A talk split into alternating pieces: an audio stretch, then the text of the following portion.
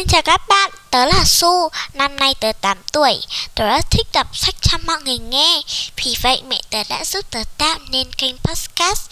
Su kể bạn nghe Để tớ có thể chia sẻ các câu chuyện hay cho các bạn cùng nghe.